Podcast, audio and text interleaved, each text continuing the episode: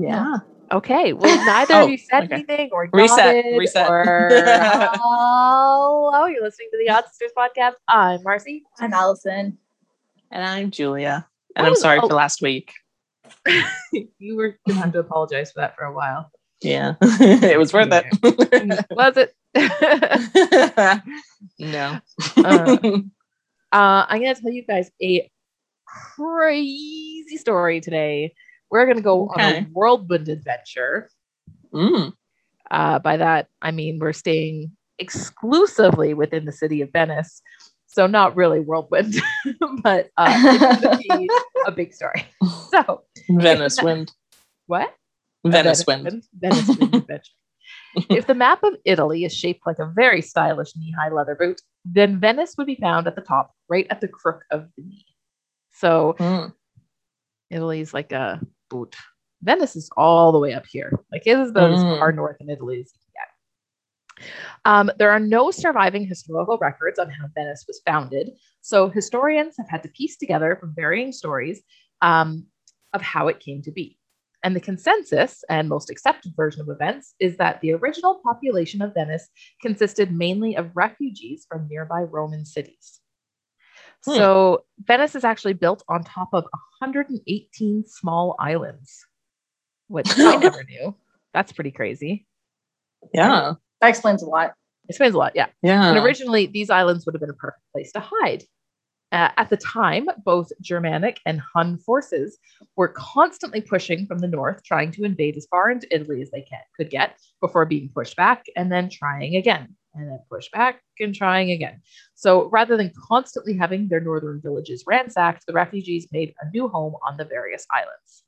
So they just kind of scattered into the winds. And there's like six or seven different cities where these people came from rather than stay there and just constantly be torn by war. wow. So the people of the island lived there for a while in their own community communities, forming various alliances and pacts, each island banding together over time to eventually form one large city with an elected leader. Uh, that's a very, very, very simplified version of events. um, it took hundreds of years to suss out lots of people or lots of different popes, lots of backstabbing. It was basically a micro version of Allison's Borgia episode. So it, it's all the tiny islands, right? Like there's just tons and tons and tons of them, and each one has Yeah. its own family and its own things, and they're banding together and they're That's crazy. over, and it's just this whole thing until eventually enough of them band together to start voting and becoming a, a giant population rather than a whole bunch of little populations. Wow. And it Hmm. really is like a micro version of what you were talking about in Rome, Allison. Like it's pretty crazy. Mhm. So, uh, Italy at the time was still forming from the fall of the Roman Empire, like we talked about, and a city that was so far north could have been easily lost, but it wasn't. From the 9th to the 12th century, Venice really began to form into something important with the large political within the large political map of Italy. Being so far north became an advantage as it developed into a city and it became a major force in naval and commercial power. So it's also right on the Oh. water. Like Yeah. it- it's basically a massive port city. Um, Mhm. And because of the islands and the canals, um, it's really protected. So it's kind of a Oh, right. unique spot. So Yeah. they became known as La Serenissima or the Republic of Venice. And they basically wiped out piracy along their coast and provided a safe and secure trade route for the Byzantine, Byzantine and uh, the Byzantine Empire and nearby Asia. And by the 13th century, Venice was the most prosperous city in all of Europe. And the people who lived there, some of the most wealthy. Wow. It was boom town. Mhm. Crazy. Boom down. boom town. Um, the leading families vied with each other to build grander and grander homes along the canals, stories and stories high, towering over the water's edge. And it is here that our story begins. So, in 1453, Constantinople fell to an army of Turks and became known, became known as Istanbul. We kind of mentioned that a little bit when we were talking about my the Davos Cave uh, episode. Yeah. This is uh, huge because it wasn't only the shift in name change from Constantinople to Istanbul, but the war basically wiped out the entire Byzantine Empire. Byzant is it Byzantine? or Byzantine? Uh, I've heard both. I've also heard like by Byzantian. Byzantian. I'm gonna say Byzantine. Yeah. Um, so it put I'm an out of end my to- element. it put an end to the trade relations with Venice. The Italians didn't get along very well with the Turks, and this resulted in 26 years of war between the two. Jeez. So the economy in, in Venice suffered greatly because the Turkish Empire or the, the, the Con- because Constantinople was such a huge trade partner Mhm. with Mhm. Venice. Um, now there was no trade. Uh, and a lot of the routes were being blocked by the war. So less than no trade. It was like zero. And so their economy was suffering greatly. Um, so they needed to come up with a solution. They decided to make a bid for peace, and the Republic elected Giovanni Dario, who was a merchant and a notary of moderate wealth who had been serving the Republic for quite some time. They tasked him with taking a peace treaty to Turkey to negotiate for peace, basically. Mhm. And he did. So Giovanni returned home sometime later. It is 1,747 kilometers between Venice and Istanbul. Uh, and according to Google Maps, that's a 17 hour drive or a 339 hour walk. So I'm going to split the difference and say it took him at least a month to get there, negotiate, and then come back because Yeah. he's traveling by horse and like sleeping Mm. and, you know, anyway. Uh, but he Hmm, did. He should back. travel by map. yeah, definitely. he did come back and with a very advantageous treaty that set Venice up to once again become one of the wealthiest places in Europe. So success. He did a great job. Trade was resumed, war stopped, and Giovanni was heralded as a hero. He was given Wow, a title. that's all it took. yeah, I guess he did a good job. Interesting. He must have been very charismatic. Yeah. Yeah, they sent the right person. Well, nobody wants war, right? Uh, Turkey, like that's a long But ways you let away. it go for tw- you let it go for 26 years Well, I mean, they might have been trying to, I don't know.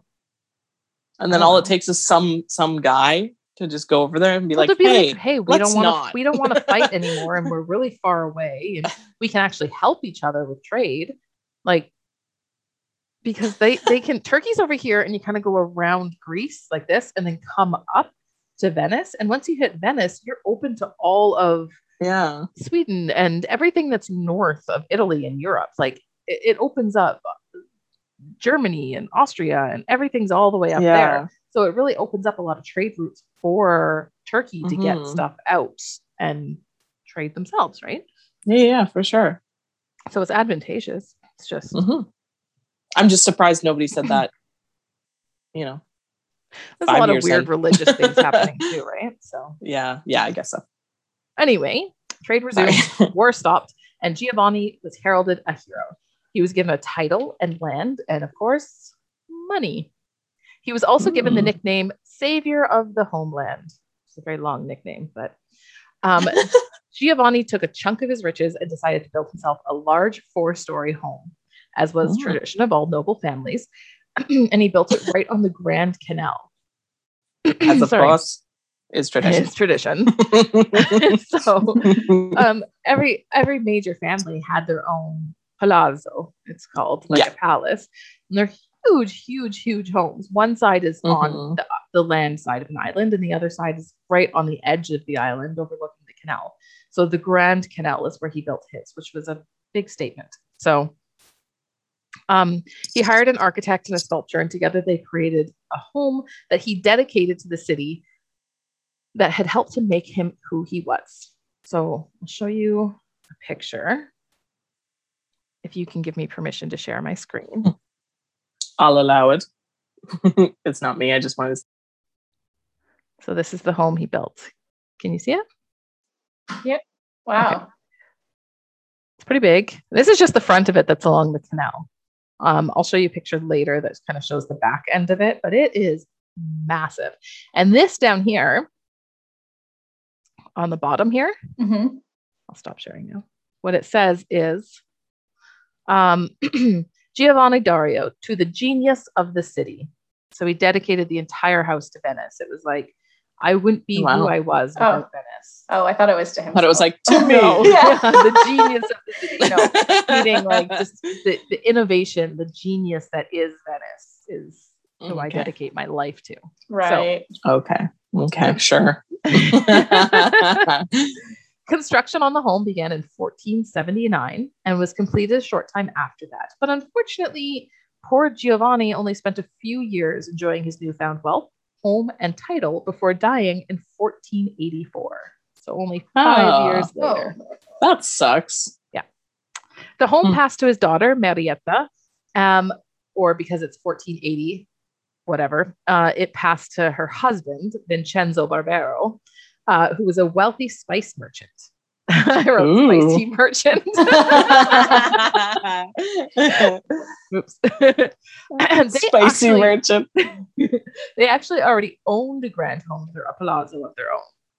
Um, but they Oh. decided to move into their newly inherited one anyway because it was a little bit nicer, and it was also on the Grand Canal, whereas one theirs was on one of the smaller canals. So, Oh, uh, can you Mari- imagine? Marietta and. Vincenzo lived happily with their family in their palazzo on the Grand Canal for a few years until one day, Vincenzo, having run into some money problems, did not return home. Ooh. His body was soon found. He'd been stabbed to death. And distraught and emotionally tortured by her husband's murder, Marietta threw herself into the canal outside of their home and drowned. Oh man. So they only made it a few years too. The house then Oh. passed to the Do we have son. a house a curse on this house? Ooh. Oh. The house then passed to their son. Wait, hold Vincenzo on, hold on. Did they not sell their other house? How did they have so many money problems? Like that was theirs to Oh, I'm sure they did at one point. Wow.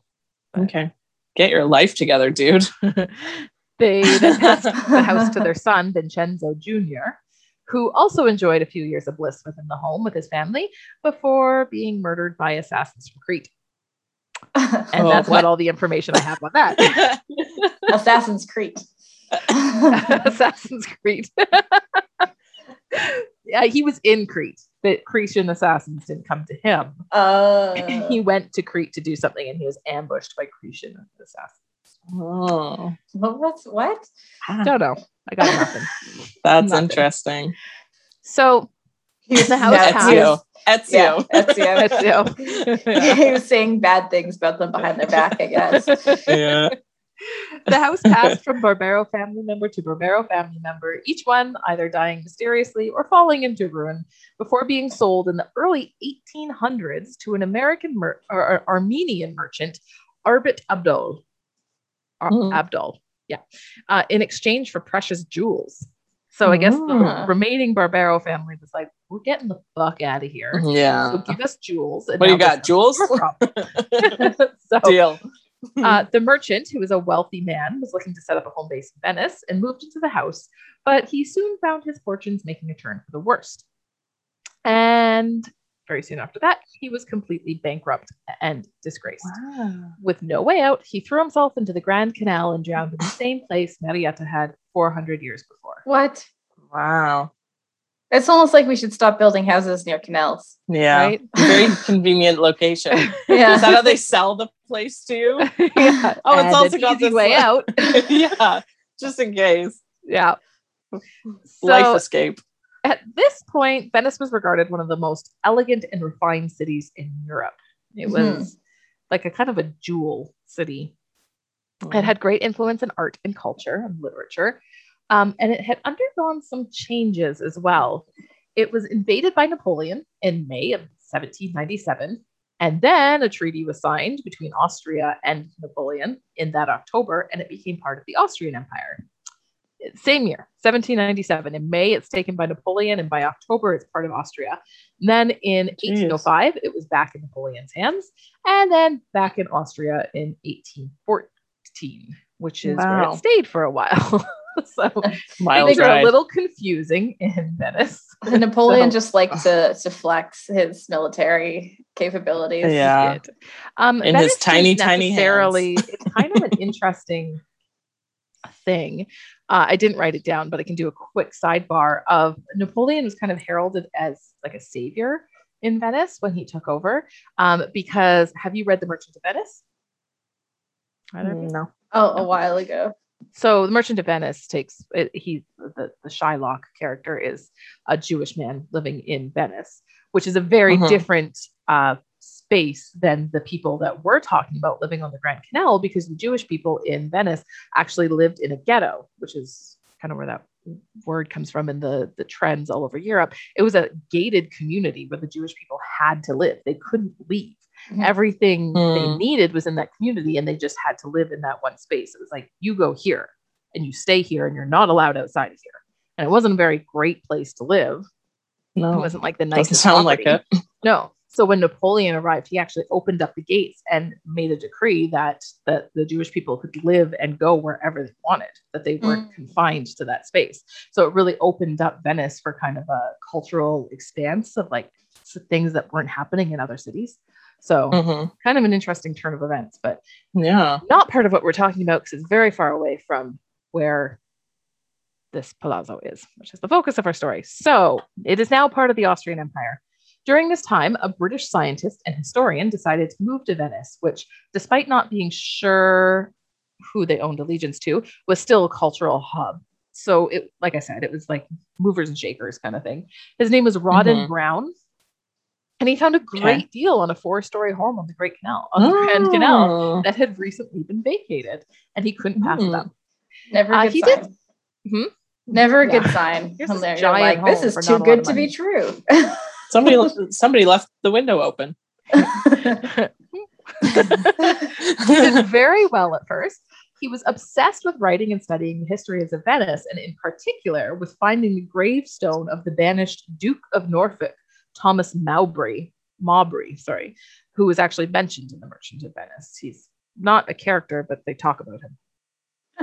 Uh, but Rawdon might have been looking for more of a getaway from the stuffy British society at the time, uh, and possibly saw Venice as a more culturally accepting city. But it was still the 1800s, and when it was discovered that he was in a relationship with another man, Rawdon's finances suffered. No one would Hmm. hire him. No one would let him into their archives anymore. He became like a cultural outcast in the city.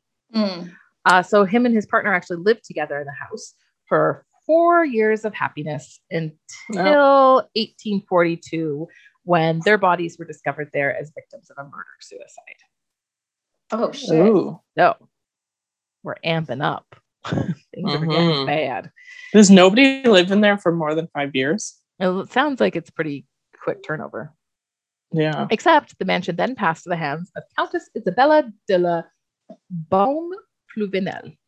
So she's a French Italian descent Okay. uh, of French Italian, and uh, she was a cultural magnet for artists and writers. And it's at this time that Claude Monet visits the home and immortalized it in a painting, which I have. oh. Hmm. Let's see. Oh. Oh. Yeah, yeah, yeah. Yeah, you've definitely seen it. Yeah. I'd seen it before. I was like, oh yeah, that house. Yeah. So Monet stayed there with the Countess and painted that. And nothing bad happened to Monet, and nothing bad happened to the Countess either. She died of natural causes, still rich in 1911. So she's How fine. wait, when did she move in? Um, just after Murder. uh, Rawdon, so like 1850s, 1840s. Oh, okay. So yeah, she was there for a while. Yeah. She was there for a long time. Yeah. Uh, Interesting. it was then purchased by an American millionaire named Charles Briggs. Uh, Charles led a lavish lifestyle. He seemed to be pretty unapologetic about his tastes. Uh, he was said to have been openly gay and thought that the somewhat progressive Venetians would have been equipped to deal with it and kind of just handed it to them. Like he just put himself out there. It's like, this is who I am. Uh, apparently not. Charles was run out of Italy as a result and fled to Mexico with his lover, where they both died from suicide shortly after. I mean, oh my god. You know, the Venice might be like this kind of cultural hub, but it is still Italy, and they are still super Catholic. super Yeah. Catholic. But there's also like uh Venice at this time has a crazy reputation for like like um who's that guy? Casanova, right? Mhm. Like it's very like Italian lovers and these wild orgies and everything's just like very like progressive, but not Mhm. that progressive. Like it seems, No. still seems like it's got some some hangups. yeah. Mm. So, because we're now in like like the war times, like we're not in we're not talking like the 17 or 1400s. Like we're now in the 1900s. Like. World People War One, also War have Two, right? a, a way of progressing in one way and then staying very conservative in a different way. Very true. We still are like that. Yeah. Do you think that being American, he would know that? Mhm. Sorry, I had to Yeah. put that in there. Yeah. No, no. It's all Sorry, American listeners, but um, so we're now in the 1970s. By the count time, the Count of Turin, Filippo Gio- Gio- sorry, Filippo Giordano della Lanza.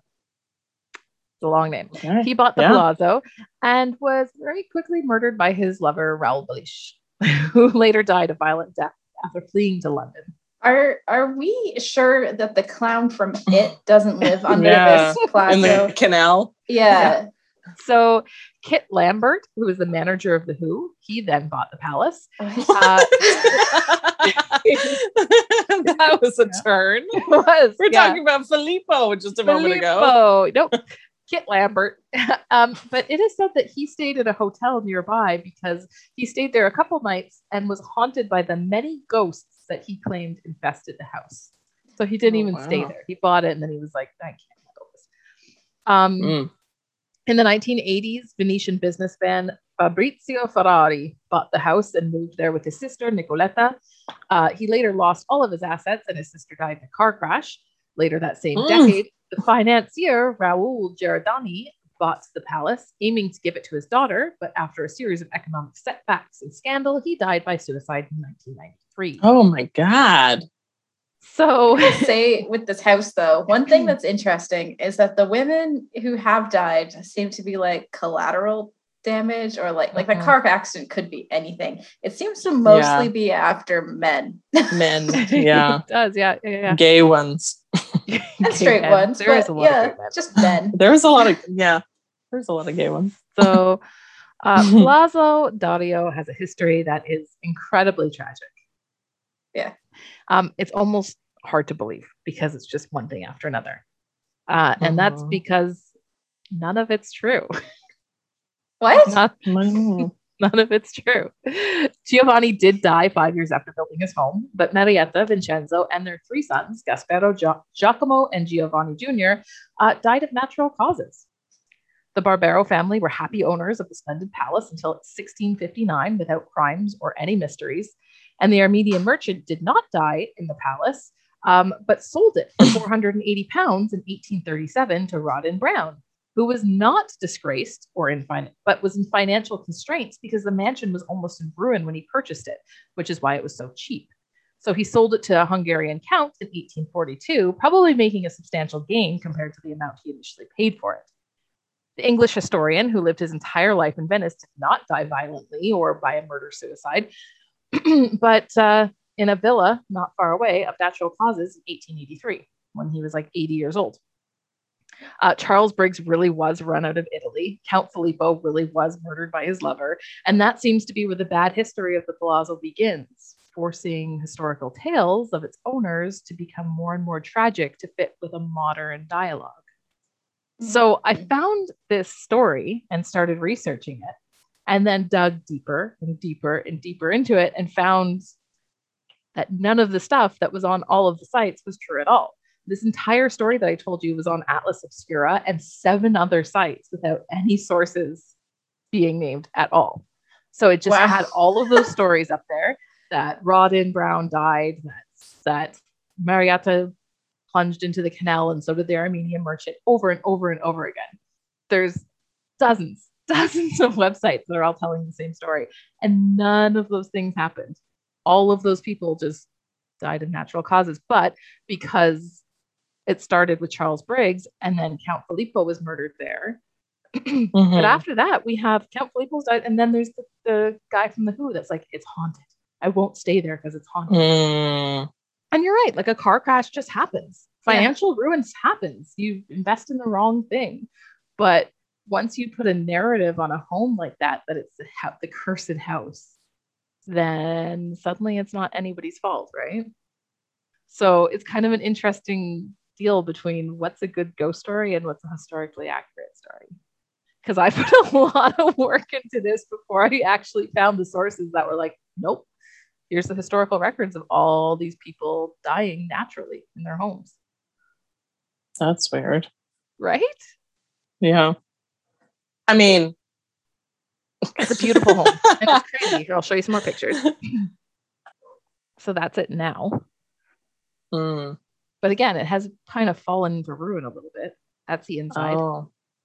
And For some reason, for some reason, I pictured it being like not like directly on the water. I don't know why. literally on the water. So see what I mean about the side of it is like goes Yeah. way back. It's huge. Like look again at the Mhm. inside of this home. We'll post all Mhm. these on Instagram. But it's absolutely beautiful. Yeah, it's gorgeous. There's an old picture of it. Oh, and then this is really neat. This is Venice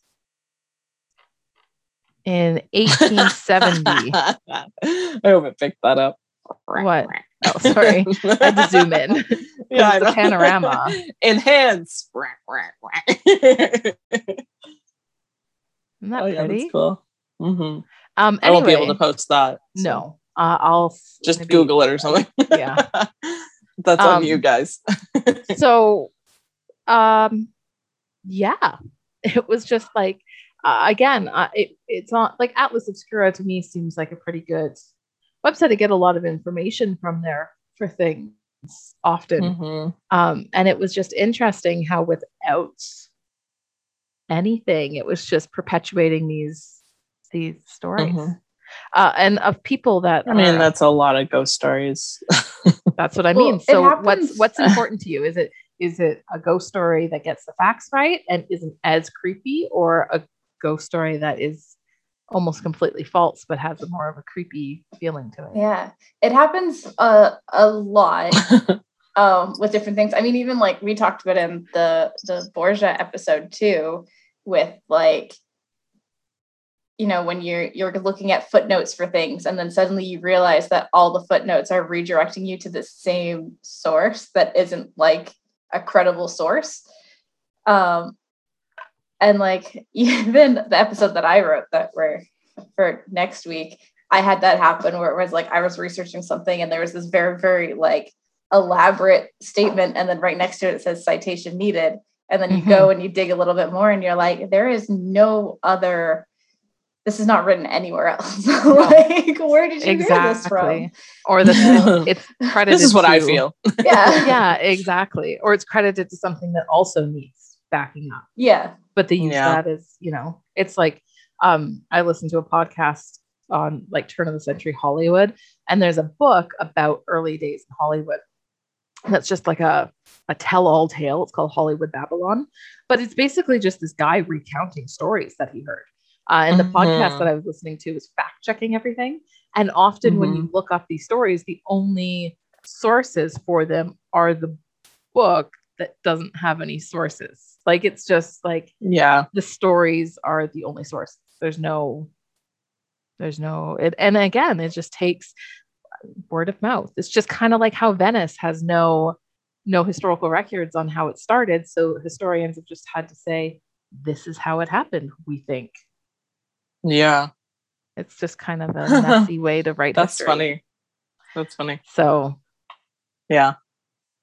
And you can go, I you can mean- go, the house is still there. You can visit it. Mhm. You can't go inside. It's privately owned, but uh, which is interesting. Like you would think Don't go would- inside other people's homes. you think that someone would benefit off of it. Like at this point, with how yeah. How how, many rich stories? those stories are, open it up, like make it a. But there's a lot of museums in Venice, so maybe it's a little. Yeah. Yeah. Yeah.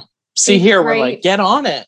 a great setting for what's that? Oh, is it Haunting LLC? Haunted LLC? Oh yeah. Yeah. Oh yeah, yeah. Venice No, no, Hell uh, House. Hell, Hell House. House. Hell House LLC. Or Hell. Yeah. Because it was the one that Sean thought was uh Demon House. Demon House. There we Yeah. go. That was actually a pretty good movie though. Yeah, it I was. like that movie. Yeah, The other it one. was nice. Yeah. spooky. It was yeah, it was not bad. It was good tension cool. in that one. Yeah. Yeah. But that's that's exactly what I mean. Like that's not gory or anything. It just comes down to tension, No.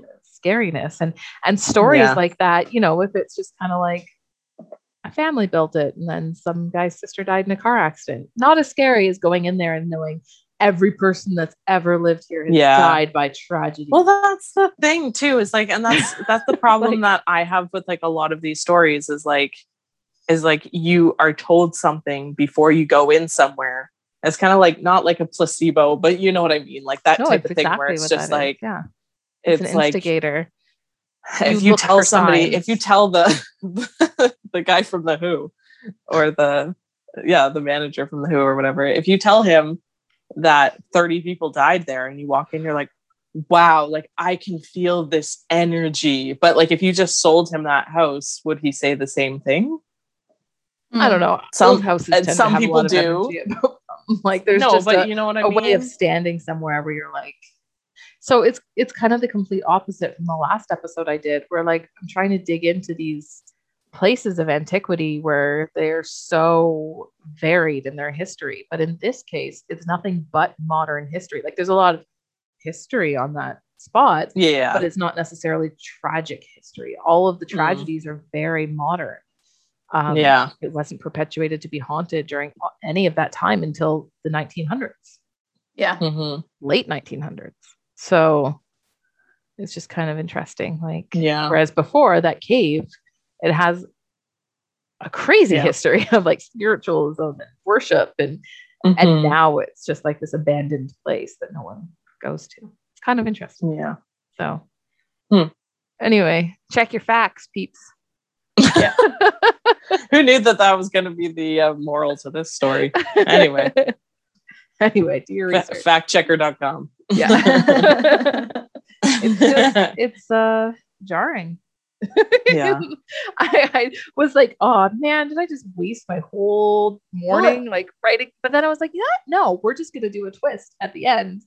And I'm gonna tell the story anyway, because that's how it came across to me. I was like, oh, this is crazy. Oh my god, this is so Yeah. crazy. Yeah, And it's like, almost oh. like a local urban legend now, Mhm. right? It's like For sure, that's what I mean. It's be, be, it begins to become tragic, and therefore they rewrite their history to align with yeah, what's happening.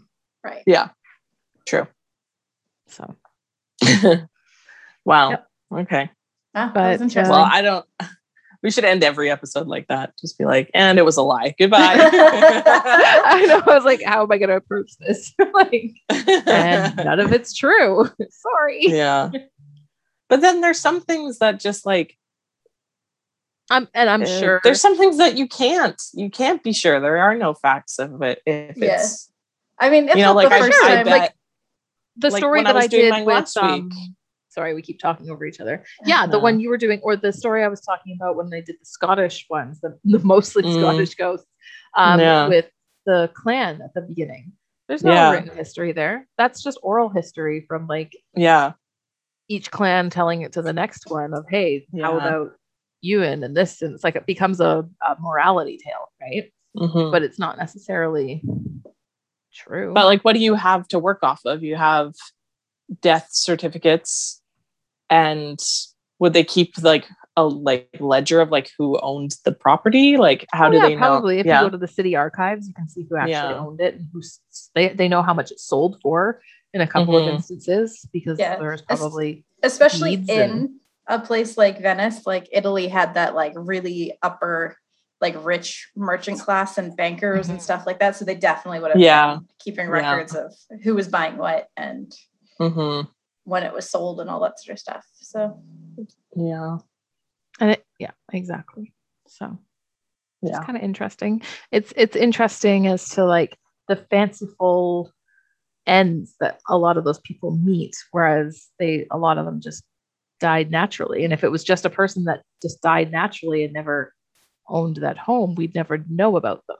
You know yeah, what I mean? Like yeah, Rawdon Brown was a historian, sure, and he was doing all this research, but he's of little to no historical significance unless Yeah. you're digging into something that he wrote specifically about Venice in the 1600s until he becomes part of this story. mhm. Mhm. So, you know, yes, it's a falsitude, but it also immortalizes them. So Yeah, it's it's true. interesting. So Yeah. anyway, Wow. Thanks for listening to me lie to you for good 40 minutes. I promise I won't Thanks, do it guys. again. Sorry. What a twist. this is Marcy's M Night Shyamalan episode. Yeah, I'm the M Night Shyamalan of podcasting. Yeah. anyway, uh, follow us on Instagram. We'll post all those pictures up there, except for the panorama that is on Yeah. Wikipedia. If you just look at the Venice Wikipedia um, page with like the history of Venice, it's right in the Mhm. middle of the page. It's a real cool picture. So, and there's lots Mhm. of other pictures. It's there. way too thin for me to post. So Oh yeah, you won't be able to see Yeah. the thing. yeah, I'm just explaining why I can't post it. But it's pretty cool. Check it out. Oh, sorry. I woke up so early this morning and now I'm crashing. yeah. I have to take a little Crashing nap. at 11:30. I have to take a little afternoon nap. yeah. Okay. All right. Thanks, guys. Bye. Facebook, Instagram, the whole biz. The shebang. The whole The whole The shebang. whole, shebang. it's a whole shebang. The whole canoodle. Rummadoroo. Bye.